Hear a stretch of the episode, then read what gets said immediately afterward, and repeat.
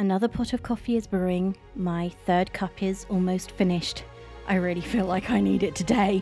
So that means it's time for another episode of Not Before Coffee. I'm your host, Ray, self-confessed bookworm, T V show marathoner, film addict, hermit, long-term depression sufferer, and very honest caffeine fiend for all my sins.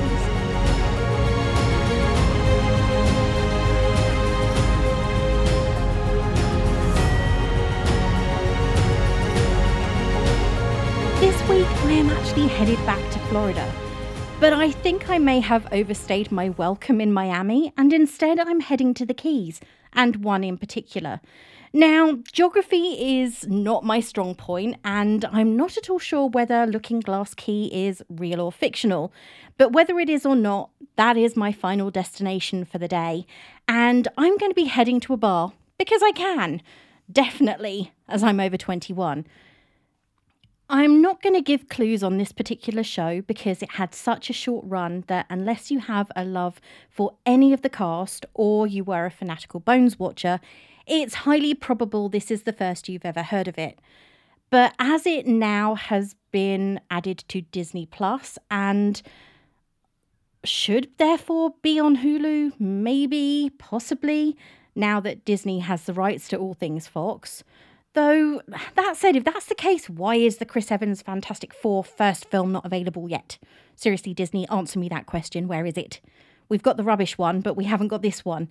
Not that they're, either of them are any good or anything, but something nice to look at. Anyway, let's get back to the show I was really happy to see had been recently added to Disney+ Star. In fact, it was only added last Friday as I record this. It had a backdoor pilot in the sixth season of Bones when Booth and Brennan made a visit to the Florida Everglades, and we were introduced to Walter Sherman and his colleague and advisor, Leo Knox. I'm going to be talking this week about the very short-lived Hart Hanson show, The Finder. Is it awful to admit that by the time season six of Bones came around, I was just getting a bit bored with the will they, won't they aspect of the Booth and Brennan relationship? In fact, by the time they got together, I didn't care anymore because the programme had become so formulaic that I was tuning in and watching, sort of, but unlike previous seasons, I was now watching with a book in my hand or a whole load of fan fiction on my computer screen. The episode of season six that acted as our introduction to Walter was actually a welcome break from all that I knew was going to come. As with Castle and so many other procedurals, it was pretty obvious where it was heading. And I am going to admit right here and now, hold the front page, Booth and Brennan were better as a non-sexual investigative partner. There, I said it, and I'm not taking it back. But I'm not here to talk about Booth and Brennan today. The first season of Bones, which I love, by the way, will be the topic of another episode at a much later date. This week, I am going to be talking about what made The Finder a great show and the many reasons, possibly, why it simply didn't last longer than the, unfortunately, brief thirteen episodes. Before I start talking about that and the team of unique and interesting characters who have a role in it, I should probably tell you what it's about, because as I said, it wasn't a massive ratings hit, therefore it's highly likely you never saw it when it aired in two thousand twelve. Honestly though, I do think it's worth the ten hours to watch it and the backdoor pilot. Walter Sherman is a war veteran who suffered brain damage due to an I E D explosion that killed the six other members of his unit in Iraq. The brain damage has triggered a unique ability in Walter, the ability to find things.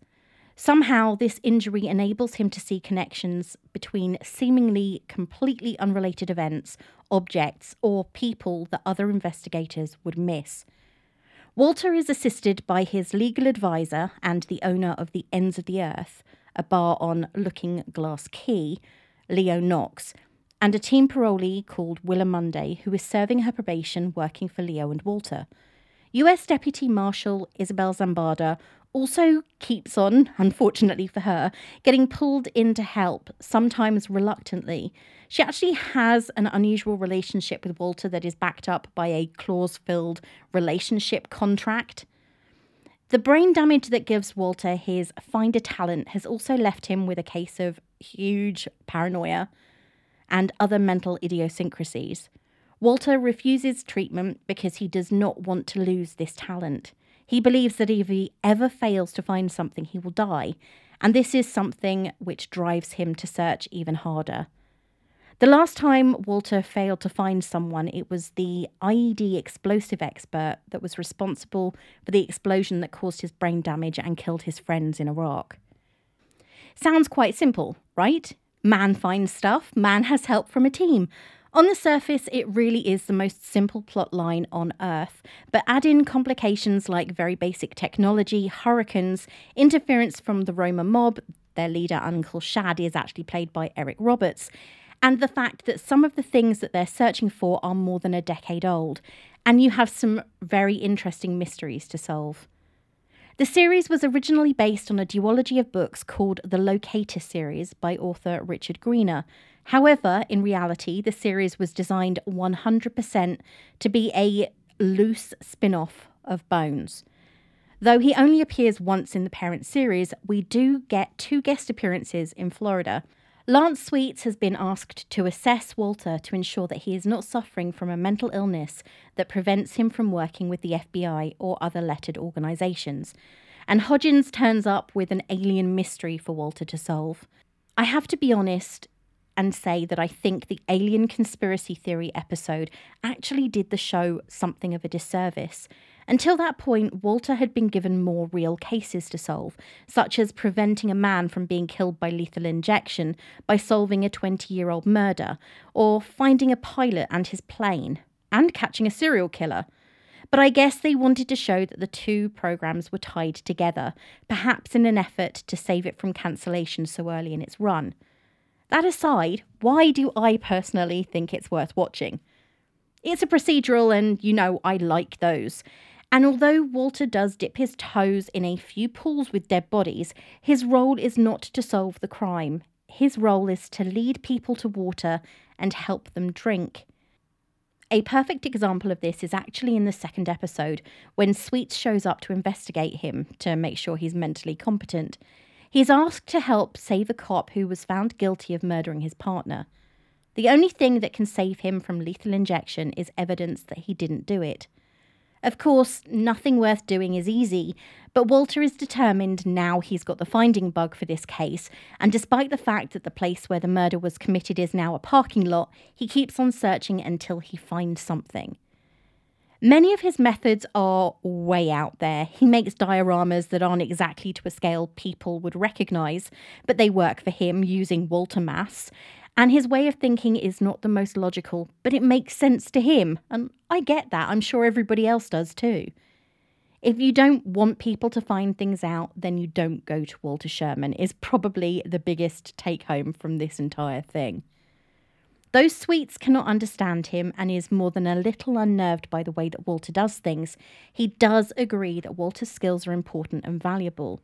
So despite being unable to explain what he's witnessed, I'm guessing similar to how he feels about Brennan at times, he knows that if he doesn't rubber stamp federal agencies working with the team at the ends of the earth, they will be missing out on a valuable resource. So who is Walter Sherman? As I've already mentioned, he was a major in the U S Army and the only survivor of a roadside bomb attack, which killed the rest of his unit in Iraq. Unfortunately, he did not escape the event unscathed, suffering serious brain trauma that changed him forever.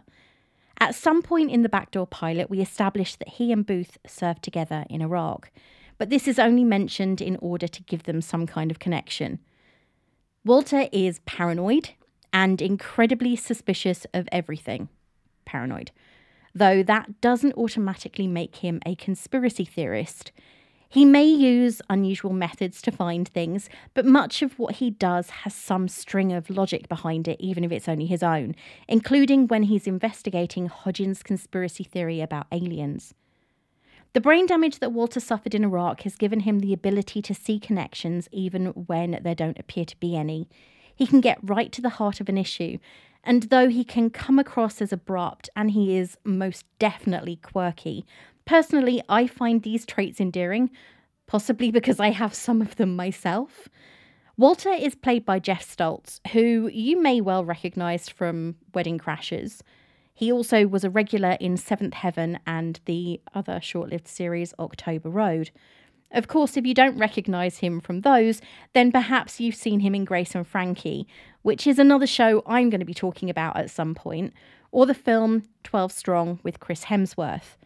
When I was looking through his filmography, I have to admit I was amazed to see how many of his projects I've actually watched and just never registered. I have already briefly touched on the subject of Walter's lawyer, Leo Knox. At this point, it's going to start to feel as though I am going to be running through tragic backstories and nothing else, because at one point in his life, Leo was a brutal corporate lawyer and he did things he wasn't completely proud of. There's another show where this is the case that I am going to look at soon. But that all changed when his wife Nina and their daughter Ellie died after eating meat contaminated with E. coli. The man who committed the crime of marketing the meat got away with it, and with murder in his heart, Leo walked away from the corporate world and somehow found his way to the bar and Walter. There is something about Leo that makes you think of him as a teddy bear, but at the same time, you just know that he would bite your arm off if you got too close, and he didn't want you to be. He is constantly telling Walter which laws he is intentionally breaking when he does things in the course of his cases, but he is acting solely in an advisory capacity in that respect, because he'll tell Walter the law and then Walter will just carry on and break it. He is determined to see the good in people and help them when they're in need, and this is how Willa Monday ends up living with them.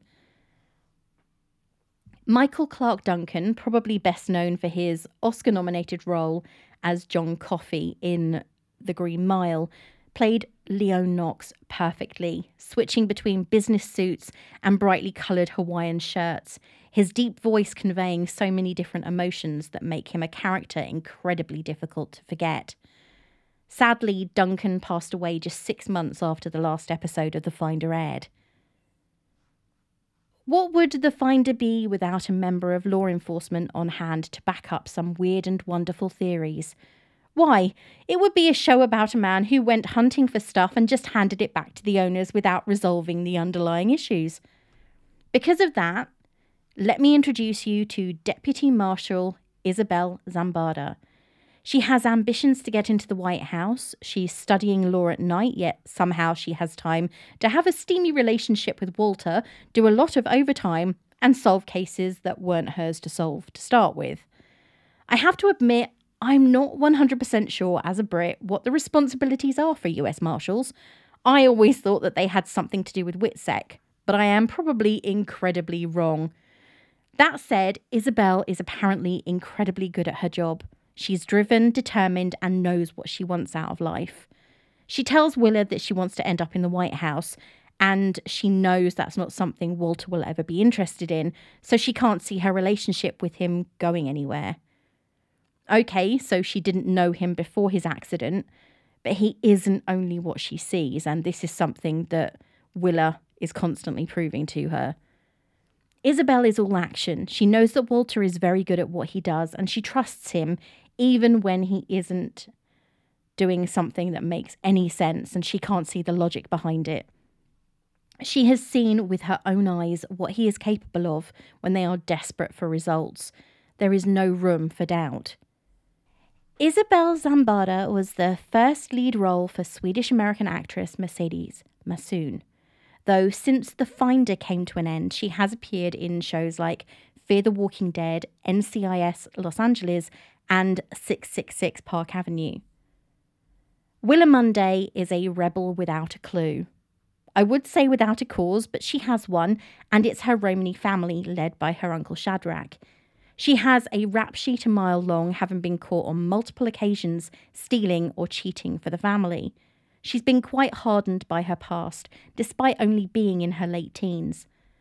Her family is incredibly influential, and what her Uncle Shad says is what happens. He is the family patriarch and the one who makes all of the decisions, and everyone has to go by them. This is why Willa, who is, as I said, in her mid to late teens, is betrothed to her cousin.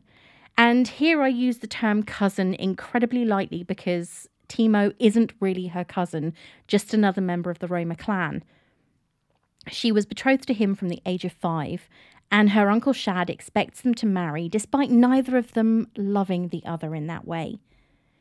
Sometimes it seems as though Willa is only playing by the rules that have been set out by her probation because she has to. And then other times you see that she genuinely cares for Walter and Leo, despite putting on this tough girl outer layer and pretending that she is hearing what they tell her.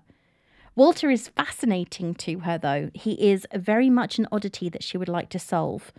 Probably almost as much as she wants to get into his safe and clean it out for the family. Though she does have an opportunity at one point and doesn't do it. Also, her relationship with Timo, the cousin she's betrothed to, is really odd. We know that he's in love with a girl called Magdalena, but when it comes to her own feelings, there is a lack of clarity. Is she in love with him but refusing to marry him because he cares for someone else? Or does she really not love him like that? Even at the very end of the show, we're never actually given the answer to that question. I prefer to think that she feels he is a friend she cares for. Otherwise, every time he talks about how much he loves this other girl, he will be chipping away at a little more of her heart. And unrequited love absolutely stinks. Willa was played by seventeen-year-old Maddie Hassan in what was her second ever leading role, her first being as a teenage girl on a murder spree in the two thousand eleven film God Bless America. Since playing Willa, she's gone on to have roles in the A B C drama Twisted with Avan Jogia from Victorious and the YouTube premium show Impulse, which itself was a sort of sequel to the film Jumper. Over the run of the series, there are some very interesting guest stars, including Greg Evigan, who I absolutely loved in My Two Dads, and Marion Van Peebles. These two together play some kind of Crockett and Tubbs knockoffs. Jodie Lynn O'Keefe is a girl who loses her shoe, and Eva Carradine plays an agent for the F B I. I said that I honestly believe this show was cancelled far too early, but then it was on Fox, and that does explain quite a lot. Over the years, I have learned not to get too attached to anything that aired on that particular network, because it always seemed that they were incredibly trigger happy when it came to cancellations. Okay, so it wasn't a massive hit with incredibly high ratings. However, it aired on a Thursday in the slot vacated by Bones when it went on its hiatus. Had the show been aired as a follow-on from Bones while the show was still on the air, then it probably would have stood a much better chance, especially as it was being promoted as being from the team that brought you Bones. It was a natural sequel, but for some reason it just didn't work. Bones was a nicely established show, having been on the air for seven years by the time The Finder was airing, yet it just didn't get the attention I feel it deserved. The stars just didn't align for Walter and his friends.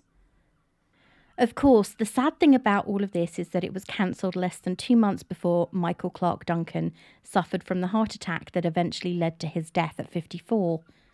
Had the show been renewed, it would have lacked the charm that it had because of his role as Leo Knox. All that said, I don't think I would want to see a reboot because the cast were perfect in their roles. They had a chemistry that's difficult to deny, and though it is a procedural, this particular crew aren't out to solve murders. They're in it for the mystery. If solving a murder ends up being part of it, as it does on a few occasions, then that's just the way it happens to be. Just in case you haven't checked the podcatcher since last week, a brand new episode of The Bookshop, all about Jennifer Saint's debut novel set in a world of Greek myth, Ariadne, is available for download now. We've come to the question and answer part of the episode.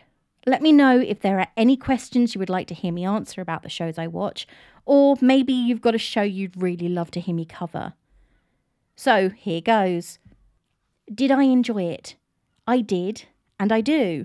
It's not a show I revisit every year, in part because I didn't particularly want to purchase the box set, but also because for a rewatch, nine plus hours, plus the backdoor pilot is a bit of a time investment. All that said, I do wish that we'd been given a full twenty-two episode season the first time around. It seems that so many of the shows Fox used to cancel were the ones that barely had a chance at all. Would I watch more? Of course, if there had been more, then I would definitely have invested the time needed to watch it. I know that there are only two books, and I'm not sure if I'll be able to find them. Hello Google, help me search. But I may well give them a try now that I have finished watching everything that was made. I would definitely recommend you give it a go. You don't have to watch the backdoor pilot if you don't want to. You don't even have to watch the episodes in any specific order. There are a few overlapping themes, but they aren't hugely obvious. As I say this, I can't help wondering if the fact that there wasn't a season arc is one of the reasons why it failed while other shows didn't. Oh well, we'll never know what was planned for Walter, Leo, Willa and Isabel now, but there's always fan fiction. Must do a search for that as well. Seriously, A O three is my friend. So there it is, my pretty much spoiler-free review of the cancelled far too soon show, The Finder. It's available on Disney+ Star outside the U S, and according to some pretty time-consuming research and someone who kindly answered me on Twitter, it's not currently available free streaming in the U S. I haven't been doing all that many trailers this season, but there are a few shows I would love to share with you, and this one is a fantastic Monday morning listen. Hey, Podcast Land. This is Chance Whitmore of the Strive, Seek, Find podcast, home of personal growth and development wrapped in personal anecdotes and real-world solutions, alongside sometimes amusing stories. Our goal is to find a better way, encouraging all of us to keep seeking our own brilliant futures. You can find Strive, Seek, Find on Monday, wherever you find your podcast. Check it out after you've listened to this show. So why not give that a go after you've downloaded the Bookshop on Mondays? Find it where you can find all good podcasts after you've finished listening to this one.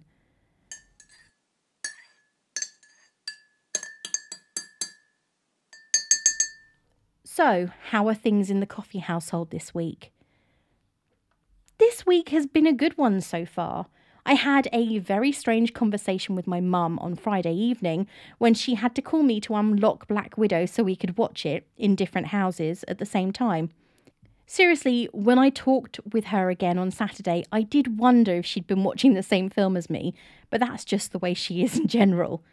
Anyway, back to this weird conversation. We started to talk about mental health, a subject she never brings up because it feels most often that she just doesn't want to acknowledge I have any issues at all, let alone ones that date back to childhood.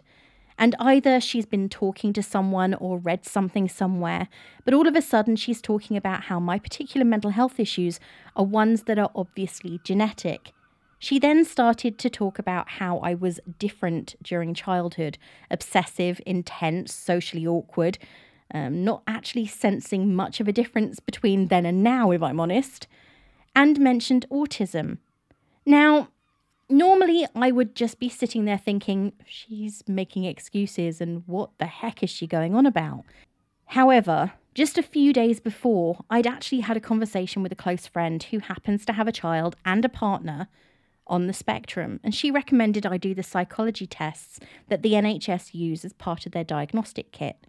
So I did the test twice because I didn't like the result at all. The first time I got twenty-three out of thirty and a recommendation I consult my G P. The second time I got twenty-seven out of thirty and that same recommendation. According to some of the research I've done and some of the conversations I've had with my friend, mental health issues such as the ones I have had for so many years, I can't remember when I didn't have them, can be related directly to Asperger's and autism in general. Clearly, whatever my diagnosis, I am high functioning, or else I would never have managed to make it through school relatively unscathed, or have managed to stay in employment without any issues. Okay, socially, I am pretty rubbish. I am the first to admit it. But I am able to maintain a conversation, contribute opinions, and focus relatively well if I am in. Uh, okay, I'm not amazing at it at all, but I can hold my own when I have to. Looking back at so many parts of my childhood and my adulthood for that matter, I wonder if this is why I have some of the problems that I do. Okay, So I only know what the diagnosing tests tell me. I only know that some of the behaviours I had and continue to have as a child were unusual because that's how other people interpret them. Yes, I can get absolutely obsessed with doing one thing. I will get sucked into books. In fact, a few years ago, I read one hundred twenty-three books in three weeks. Or start enjoying a show and have to know absolutely everything about the actors in it. Any books, any inspirations, but I'm sure I am not alone in that. That's what fanaticism or being a fan is about. Taking everything into consideration, the conversation with my mum, the conversation with my friend, the results of those tests, I do need to go back and speak with my G P again and get further feedback, because even my psychiatrist a few years ago mentioned this as a possibility to me.